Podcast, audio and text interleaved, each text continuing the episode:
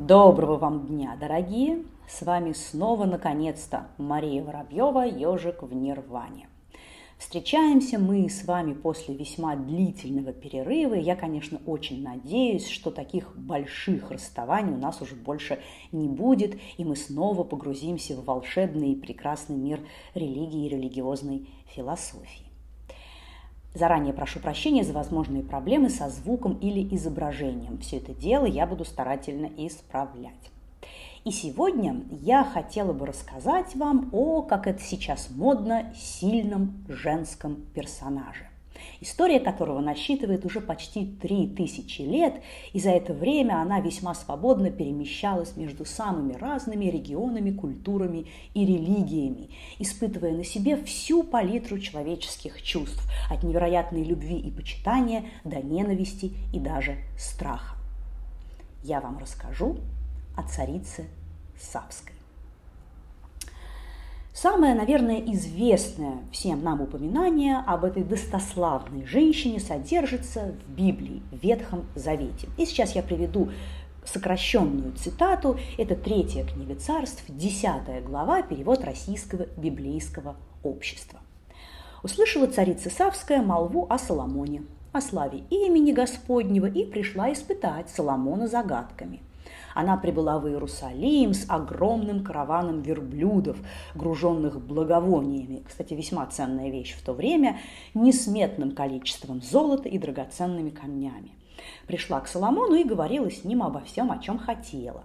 Но о чем бы она ни спросила, Соломон отвечал ей. Не было вопроса, который был бы неясен для царя и на который он не мог бы ей ответить. Узнал царица Савская, какая у Соломона мудрость, увидал, какие постройки он построил, э, и что подают у него за трапезой, как рассаживаются приближенные, как прислуживают слуги, как все одеты, что пьют, и какие всесожжения приносит он в храме Господа. И дух у нее захватило. После этого идут очень длинные восхваления царя Соломона, потом следует обмен дарами, и царица возвращается в Освояси. Ну, вообще говоря, вот этот отрывок библейский, он не сильно информативный. Здесь не содержится какого-то подробного описания самой беседы царя Соломона и царицы Савской. Не приводятся какие-то детали, касающиеся, ее внешности. Нет даже четкого указания на то, что а, она принимает веру Соломона. Но далее а, идет очень интересный отрывок, который я тоже приведу, потому что он весьма важен. Царь Соломон дал царице Савской все, чего пожелала она, и попросила, а сверх того, что сам захотел дать, с царской Соломоновой щедростью. И вот этот кусочек в дальнейшем в разных традициях получил очень разнообразное толкование, в том числе сексуально-эротического толка, и это мы запомним и вернемся к этому моменту чуть позже.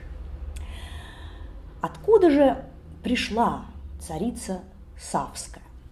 А, древняя Саба или Сава – это государство, которое находилось приблизительно на территории современного северного Йемена – Именно эти земли в древности грекоязычные авторы называли Арабия Феликс – счастливая Аравия. Например, так уже в первом веке э, писал замечательный автор естественной истории Плиний Старший. Но надо сказать, что нормальные археологические раскопки начались в этом регионе только в 70-е годы 20 века. Да и сейчас они весьма затруднены по разнообразным социально-политическим причинам. Тем не менее, уже ассирийские записи говорят нам о том, что в VIII веке до нашей эры царям Ассирии платили дань в том числе царицы арабских племен. Да, в VIII-V веках до нашей эры на территории Аравийского полуострова проживало большое количество племен, которые вели кочевой и полукочевой образ жизни, и зачастую ими руководили женщины.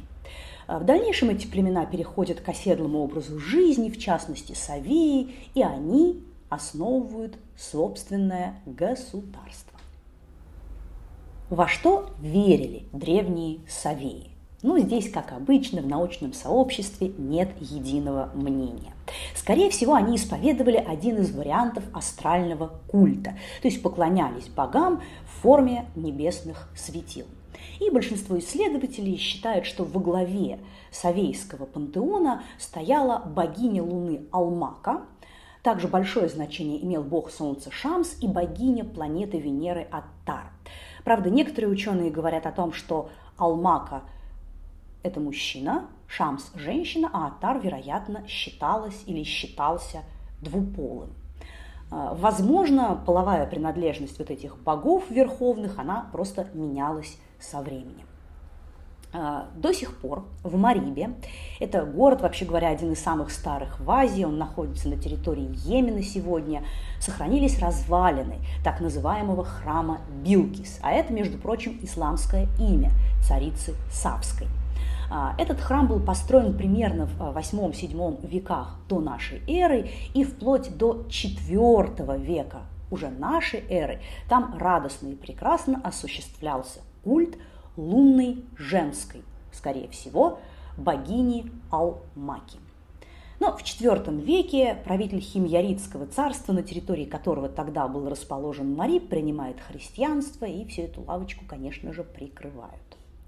В общем, задолго до прихода ислама в Сабе была высокоразвитая собственная культура, и именно ее представительница и посетила царя Соломона. В дальнейшем на рубеже эр Савейское царство было захвачено химьяритами, это другой аравийский народ, цари которых, кстати, в своих генеалогиях упоминали потом царицу Савскую как своего предка.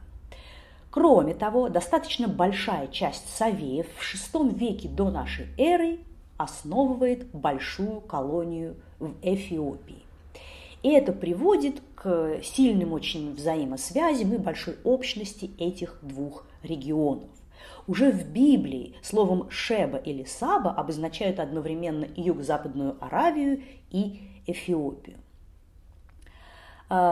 Со временем эфиопы занимают всю юго-западную Аравию, случается это уже в первые века нашей эры. С ними туда проникает христианство, постепенно распространяясь по всему региону. Э, также весьма большое значение имеет иудаизм, потому что, особенно после 70-го года, когда многие иудеи бежали из Иерусалима. А, после ряда войн и восстаний э, в Сабе остались исключительно марионеточные цари, подконтрольные полностью эфиопскому правителю, и в конечном счете уже в VI веке Сабу подчиняет пророк Мухаммед. После этого Савеи расползаются по всему миру, и вместе с ними расходится легенда о царице Савской. Как я уже говорила, разные традиции и культуры относились к этой даме весьма неодинаково. Вот иудеям она в общем и целом не нравилась. У них ее образ был весьма и весьма сильно демонизирован.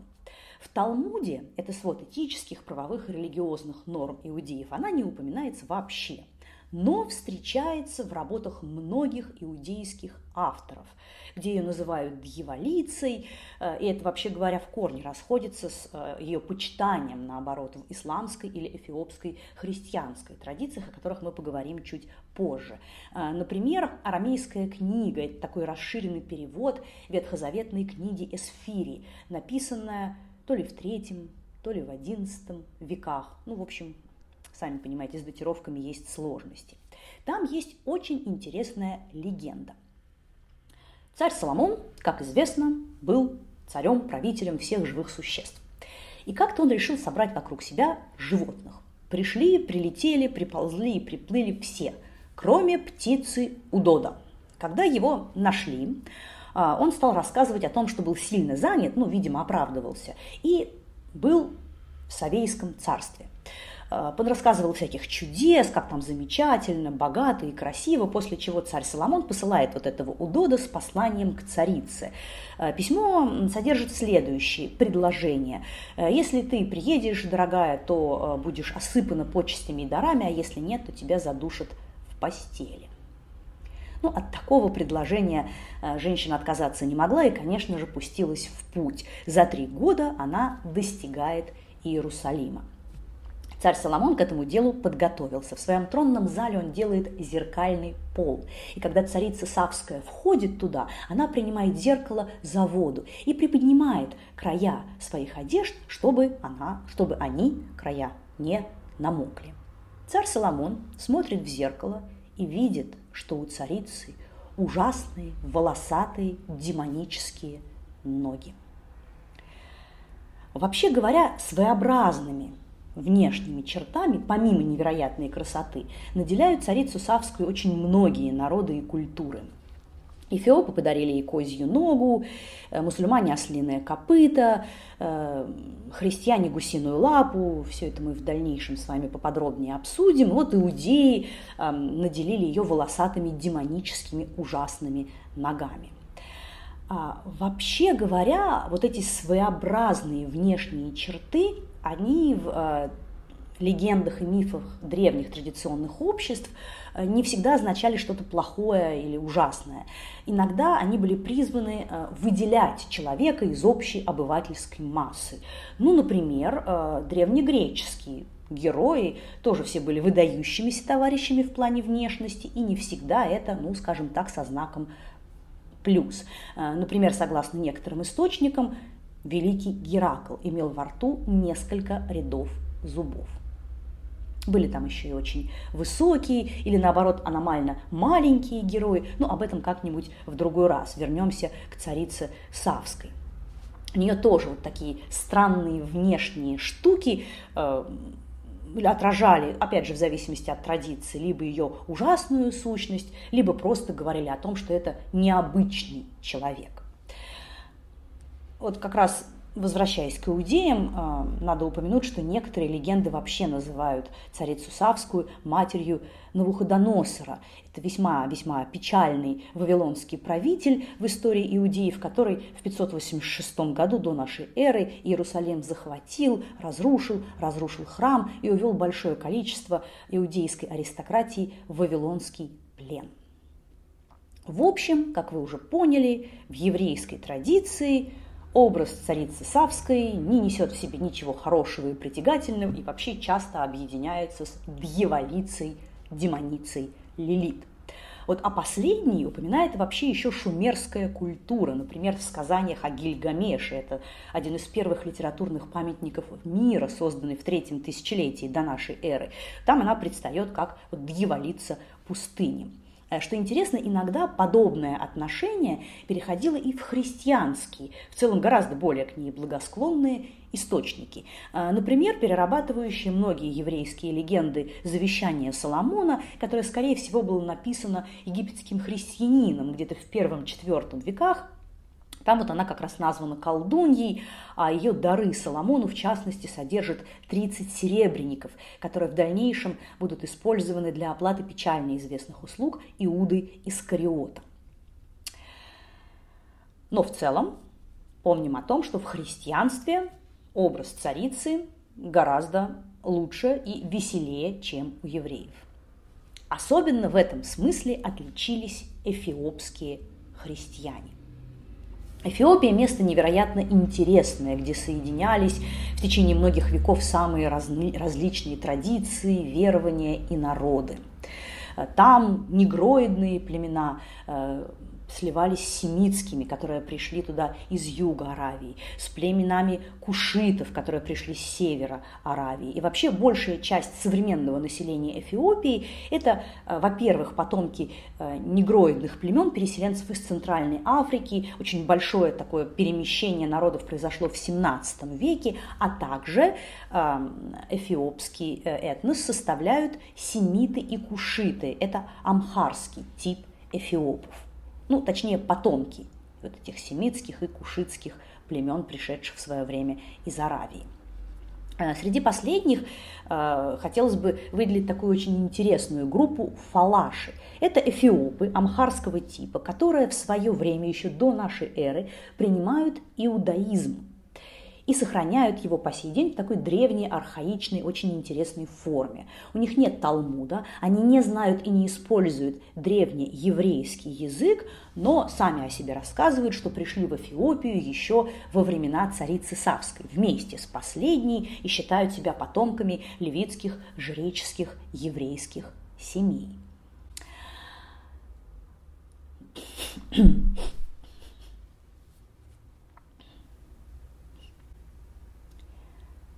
IV веке, а может быть даже и раньше, но вот с этого времени точно, в Эфиопию приходит христианство. Очень интересное и самобытное, о нем я обязательно в одном из выпусков расскажу. Эфиопские православные христиане в XIV веке создают Кебра Нагаст. Это такой эпос, главная книга эфиопских православных христиан.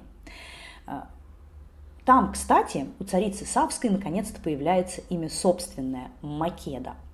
А вообще говоря, данная книга – такой свободный пересказ библейских историй, где особое внимание уделяется связи, в том числе и сексуальной, между Соломоном и царицей Савской. А, от их вот такого замечательного общения у царицы Савской рождается сын, который становится основателем рода эфиопских царей. А, эфиопская царская династия – одна из самых древних в мире. А, ну, например, небезызвестный многим император Хайли Селасия I был 225-м потомком, ну, согласно, естественно, их собственной традиции, царицы Савской по прямой мужской нисходящей линии. Э, Хали Селаси весьма любили советские генсеки. Э, правда, впоследствии, в результате революционного переворота, он был свергнут э, и то ли умер, то ли был убит в заключении. Ну, на тот момент он был весьма и весьма пожилым человеком. Его потомки живы и сегодня. В частности, его внук Зера Якоб Амха Селаси сейчас радостно проживает в Адис-Абебе, это столица Эфиопии, очень неплохо там себя чувствует и считается главой царского эфиопского дома. Но поскольку сама Эфиопия сегодня это парламентская республика, страной он не управляет. Еще одна очень интересная деталь, касающаяся Хайли Селаси I. До коронации он носил титул Рас Тефери Мекконын да-да, я думаю, знакомые звуки мы слышим. Вообще раса – это такой феодальный титул Эфиопии. Мекканын – имя отца Хайли Селаси. Он был крупным э, чиновником, э, военачальником и губернатором сразу нескольких провинций Эфиопии. И именно Растефери Мекконына, впоследствии Хайли Селаси I, представители интереснейшей религии растафарианства почитают как мессию и царя царей. Помимо Кебра Нагаст в Эфиопии существует масса народных легенд, где христианство пересекается и сливается с древними африканскими мифами. И в этих сказаниях да, и преданиях э, тоже появляется мотив увечий. Э, ну, например, там царица ранит ногу, становится калекой, но когда посещает царя Соломона, чудесным образом исцеляется. Или она обладает каким-то вот странным внешним признаком, типа ослиной ноги, ну, которая тоже исчезает от общения с достославным правителем Иерусалима. В арабо-исламском мире нашу царицу Савскую весьма и весьма любили. А, мы знаем, что в свое время пророк Мухаммед в Медине плотно соприкасается с еврейской и христианской общинами, которые оказали на его учение достаточно большое влияние. И в 27-й суре Корана есть рассказ о царице Савской. Там содержится вот та самая легенда об Удоде, правда, в несколько видоизмененном виде, а, где царица Савская не имеет каких-то ужасных или демонических черт, более того, вот как раз в Коране есть весьма четкие указания, что после беседы с Соломоном женщина принимает его веру. Ну, в данном случае это ясное дело ислам. В XVI-XVII веке, во времена свободы и равноправия, ну, конечно, по меркам средних веков и ислама, а, ее очень часто изображают придворные живописцы. А, вот, правда, до IX-X веков исламское имя собственное царицы Билкис нигде не встречается. А вот с 9-10 века оно как раз и появляется. Например, в истории пророков и царей богослова от Табари она уже выступает под этим именем – Билкис. Откуда оно появилось? И опять же есть разные точки зрения. Ряд исследователей говорит, что это имя родственно э, греческому и еврейскому словам «палакис» и «пелигеш», что означает «наложница», «любовница». А, Иосиф Флавий, эллинистический историк э, еврейского происхождения, который жил в первом веке нашей эры, в своих работах называет царицу Савскую Ника Улис. И, возможно, в арабской транскрипции это превратилось в Билкис. Третий э, ученые являются сторонниками теории о том, что Билкис – это вообще сокращенное, ну как бы прозвище от полного имени Балмака. А вот Балмака, в свою очередь, это такая форма имени той самой савейской лунной богини Алмаки. Билкис означает «в честь» или «при помощи Алмаки». Но на самом деле в вышеупомянутом храме Билкис в Марибе ни одно из этих имен не упоминается. Алмака есть, а вот все остальные появляются уже в более поздних исламских источниках. Ну, понятное дело, что новая в тот момент монотеистическая религия ислама по-своему впитывает и трактует существовавшие до нее на Аравийском полуострове верования и богов. И, понятное дело, э, Алмака, богиня Луны, вполне могла превратиться у них в мусульманскую царицу Билкис.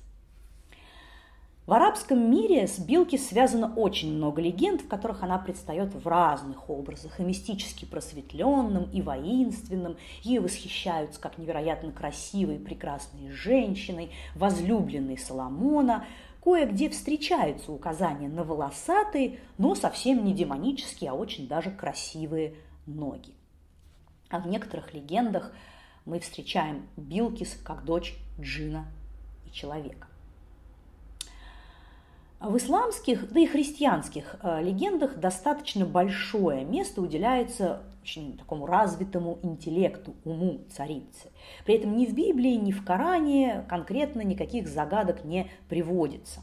А вот позже в разных религиозных традициях появляются так называемые сборники загадок царицы Савской. Их набор и тематика различаются. Вот, например, хочу привести одну загадку, которая содержится э, в Мидраше к книге притчи Соломоновых. Э, написано это все в X-XI веке. Там содержится четыре загадки. И вот одна из них такая. «Что такое?» – спрашивает царица. «Семь выходит, девять заходит». Двое готовят напиток, один пьет. Ответ Соломона – семь дней уединения, девять месяца беременности. Две груди смешивают, а один ребенок пьет. Но самый, наверное, разноплановый образ у царицы случился в христианстве византийского и западноевропейского толка – в средневековой алхимической западноевропейской традиции она, как и у иудеев, становится колдуньей. Ну, тут, правда, скорее в положительном смысле. Она отождествляется с первичной материей, великой мудростью и даже порой приобретает черты Богоматери. А, при этом в алхимических трактатах имеются заклинания, где царица призывается, и она в результате должна явиться в таком очень пленительном образе. Отголоски такого подхода есть в очень любопытном живописном памятнике э, того времени, так называемой каббалистической доске принцессы Антонии. Вообще говоря, эта самая принцесса Антония была дочерью герцога Иоганна Фридриха Вюртембергского. Вюртемберг – это такая большая область на юго-западе современной Германии. Была она женщиной богатой и влиятельной, жила в 17 веке, и вокруг нее постепенно сложился такой кружок любителей алхимии. В придаче эти люди интересовались каббалистическим учением, обсуждали разные натурфилософские идеи, проявляли большой интерес к исламу. И вот для этой интересной дамы э, художник Иоганн Грубер эту самую каббалистическую доску и нарисовал.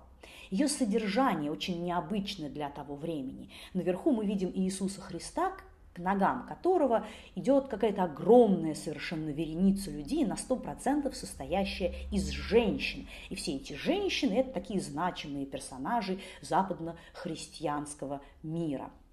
А одна из них – это чернокожая царица Савская, которая держит в руках блюдо, наполненное драгоценностями. Одновременно с этим в то же время в народной среде курсируют всякие верования о Савской как такой полувампирше, убийце детей и искусительнице мужчин.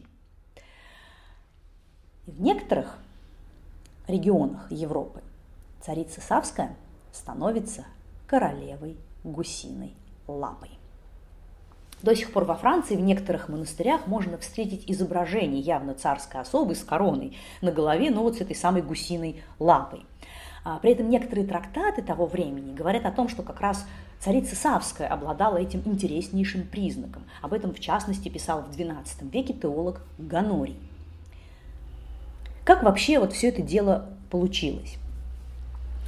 А, существуют достаточно ранние византийские христианские легенды о царице Савской, которая то ли от рождения, то ли в результате несчастного случая обладала некоторым дефектом, скажем так, нижней конечности.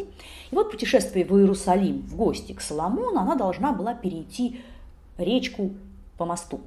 И взглянув на этот мост, царица Савская понимает, что в будущем доски этого моста будут использоваться для изготовления креста Иисусу. Ну, естественно, после такого по мосту она идти не хочет, переходит речку по воде, после чего чудесным образом исцеляется. В дальнейшем эти легенды из Византийской империи мигрируют в Западную Европу и содержатся, ну, например, в «Золотой легенде». Это «Житие святых», которое в XIII веке написал доминиканский монах Яков Варагинский. Кстати, демоница Лилит в Вавилоне весьма вероятно тоже изображалась, ну, если не с гусиными, то, по крайней мере, с птичьими лапами. А, существует очень такое известное вавилонское изображение барельеф Берни. Это названный так по имени антиквар, которым длительное время владел. И вот долгое время считалось, что изображенная на этом барельефе женщина с птичьими ногами как раз и есть демоница Лилит. Правда, сегодня большинство исследователей считают, что это, скорее всего, и не Лилит вовсе, а вообще одна из основных богинь месопотамского пантеона, например, Эрешкигаль. Кстати, барельеф, подобно древнегреческим статуям, раньше выглядел несколько иначе, был раскрашен.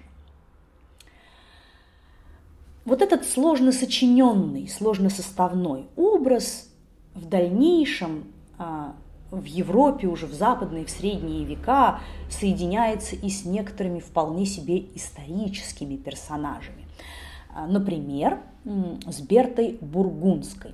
Женщина очень сложной такой интересной судьбы. Жила она в конце X – начале XI века. Была в свое время женой короля Франции Роберта Благочестивого, с которым он вынужден был по религиозным различным мотивам развестись. Но, скорее всего, всю свою жизнь они поддерживали весьма близкие и, наверное, даже интимные отношения.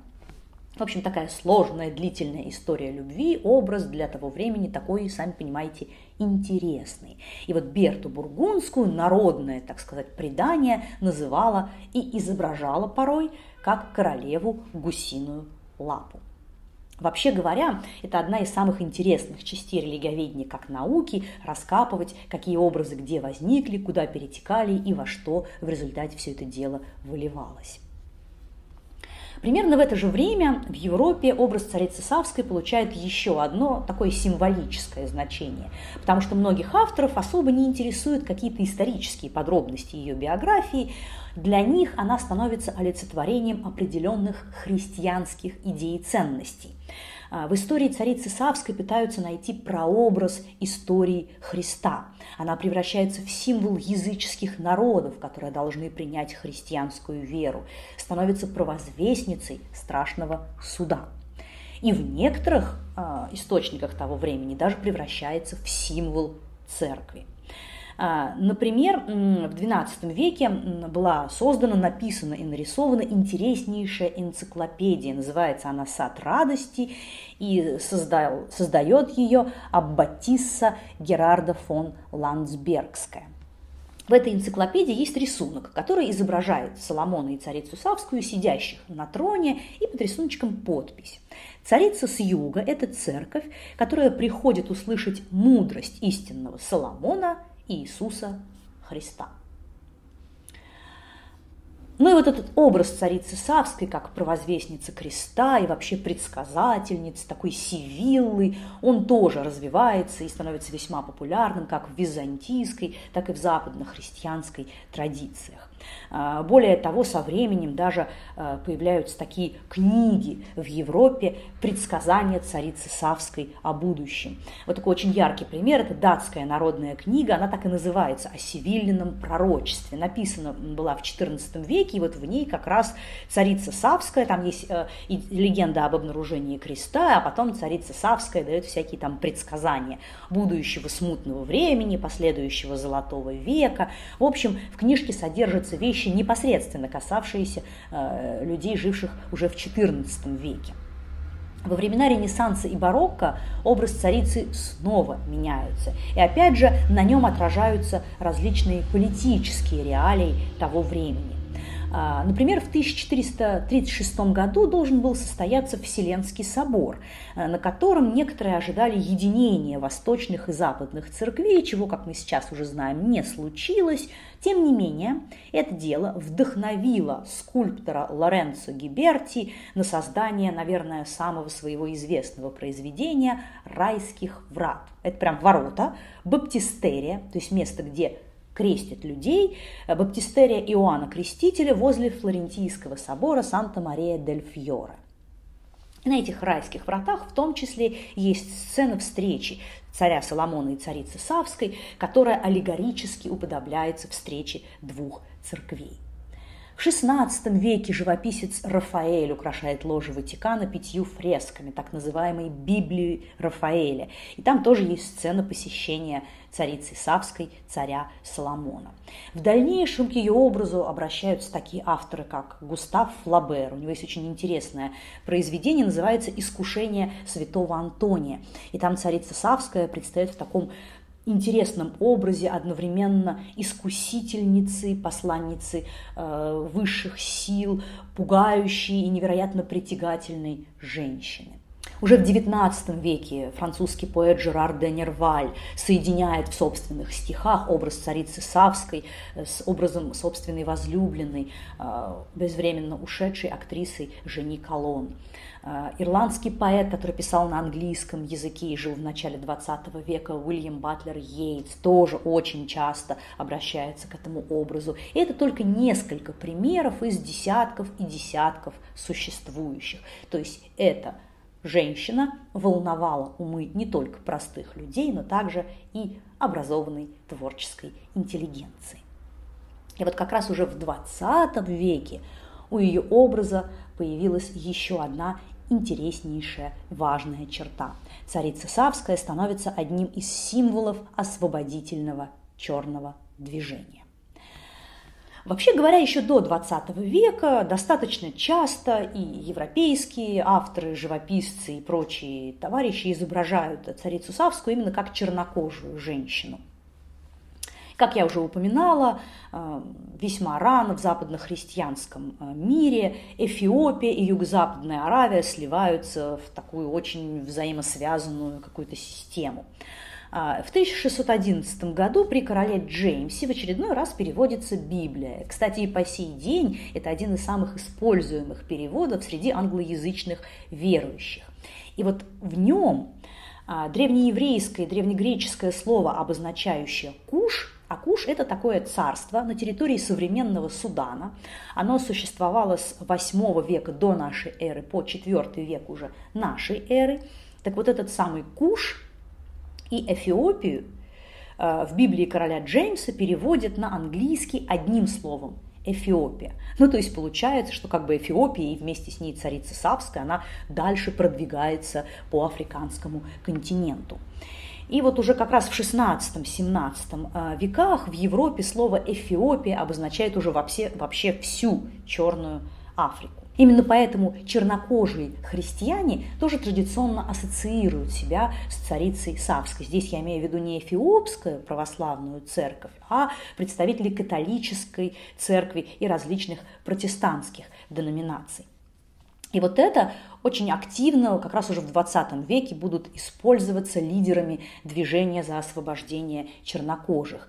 А, например, такой крупный очень теолог и представитель этого движения Джордж Александр Макгвайр. Он продвигал идею черного бога, и вот царица Савская им включена была в ряд знаменитых чернокожих персонажей вместе с Волхвом Валтасаром и Симоном Киренским. Это тот человек, который нес на Голгофу вместо Иисуса крест.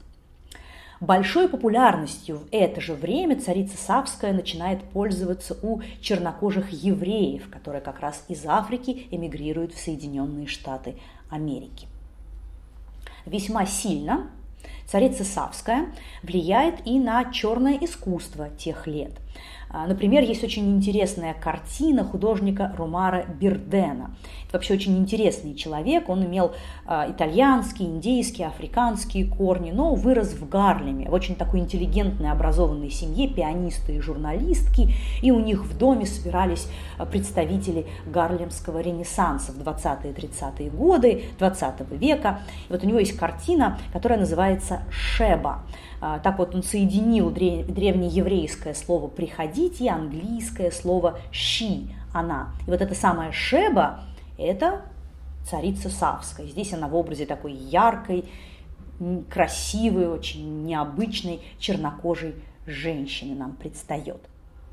Привлекать, так сказать, людей умственного труда царица Савская продолжает и сегодня – очень такой популярный известный американский писатель Нил Гейман в свое время публикует роман «Американские боги». Не так давно его, кстати, экранизировали. Получился сериал «Американские боги», весьма неплохой, особенно первый сезон. Посмотрите, это интересно для всех, кто интересуется э, религией и религиоведением.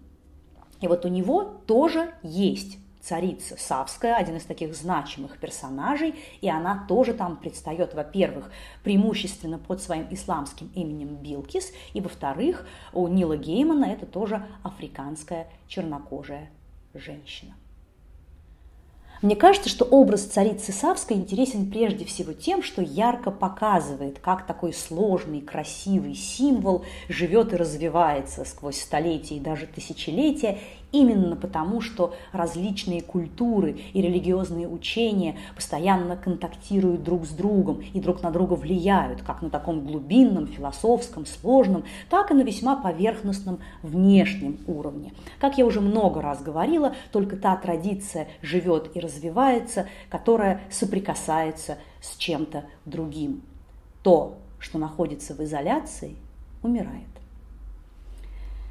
Большое спасибо за внимание и до следующей скорой встречи. С вами была Мария Воробьева, ежик в Нирване. Всего вам доброго.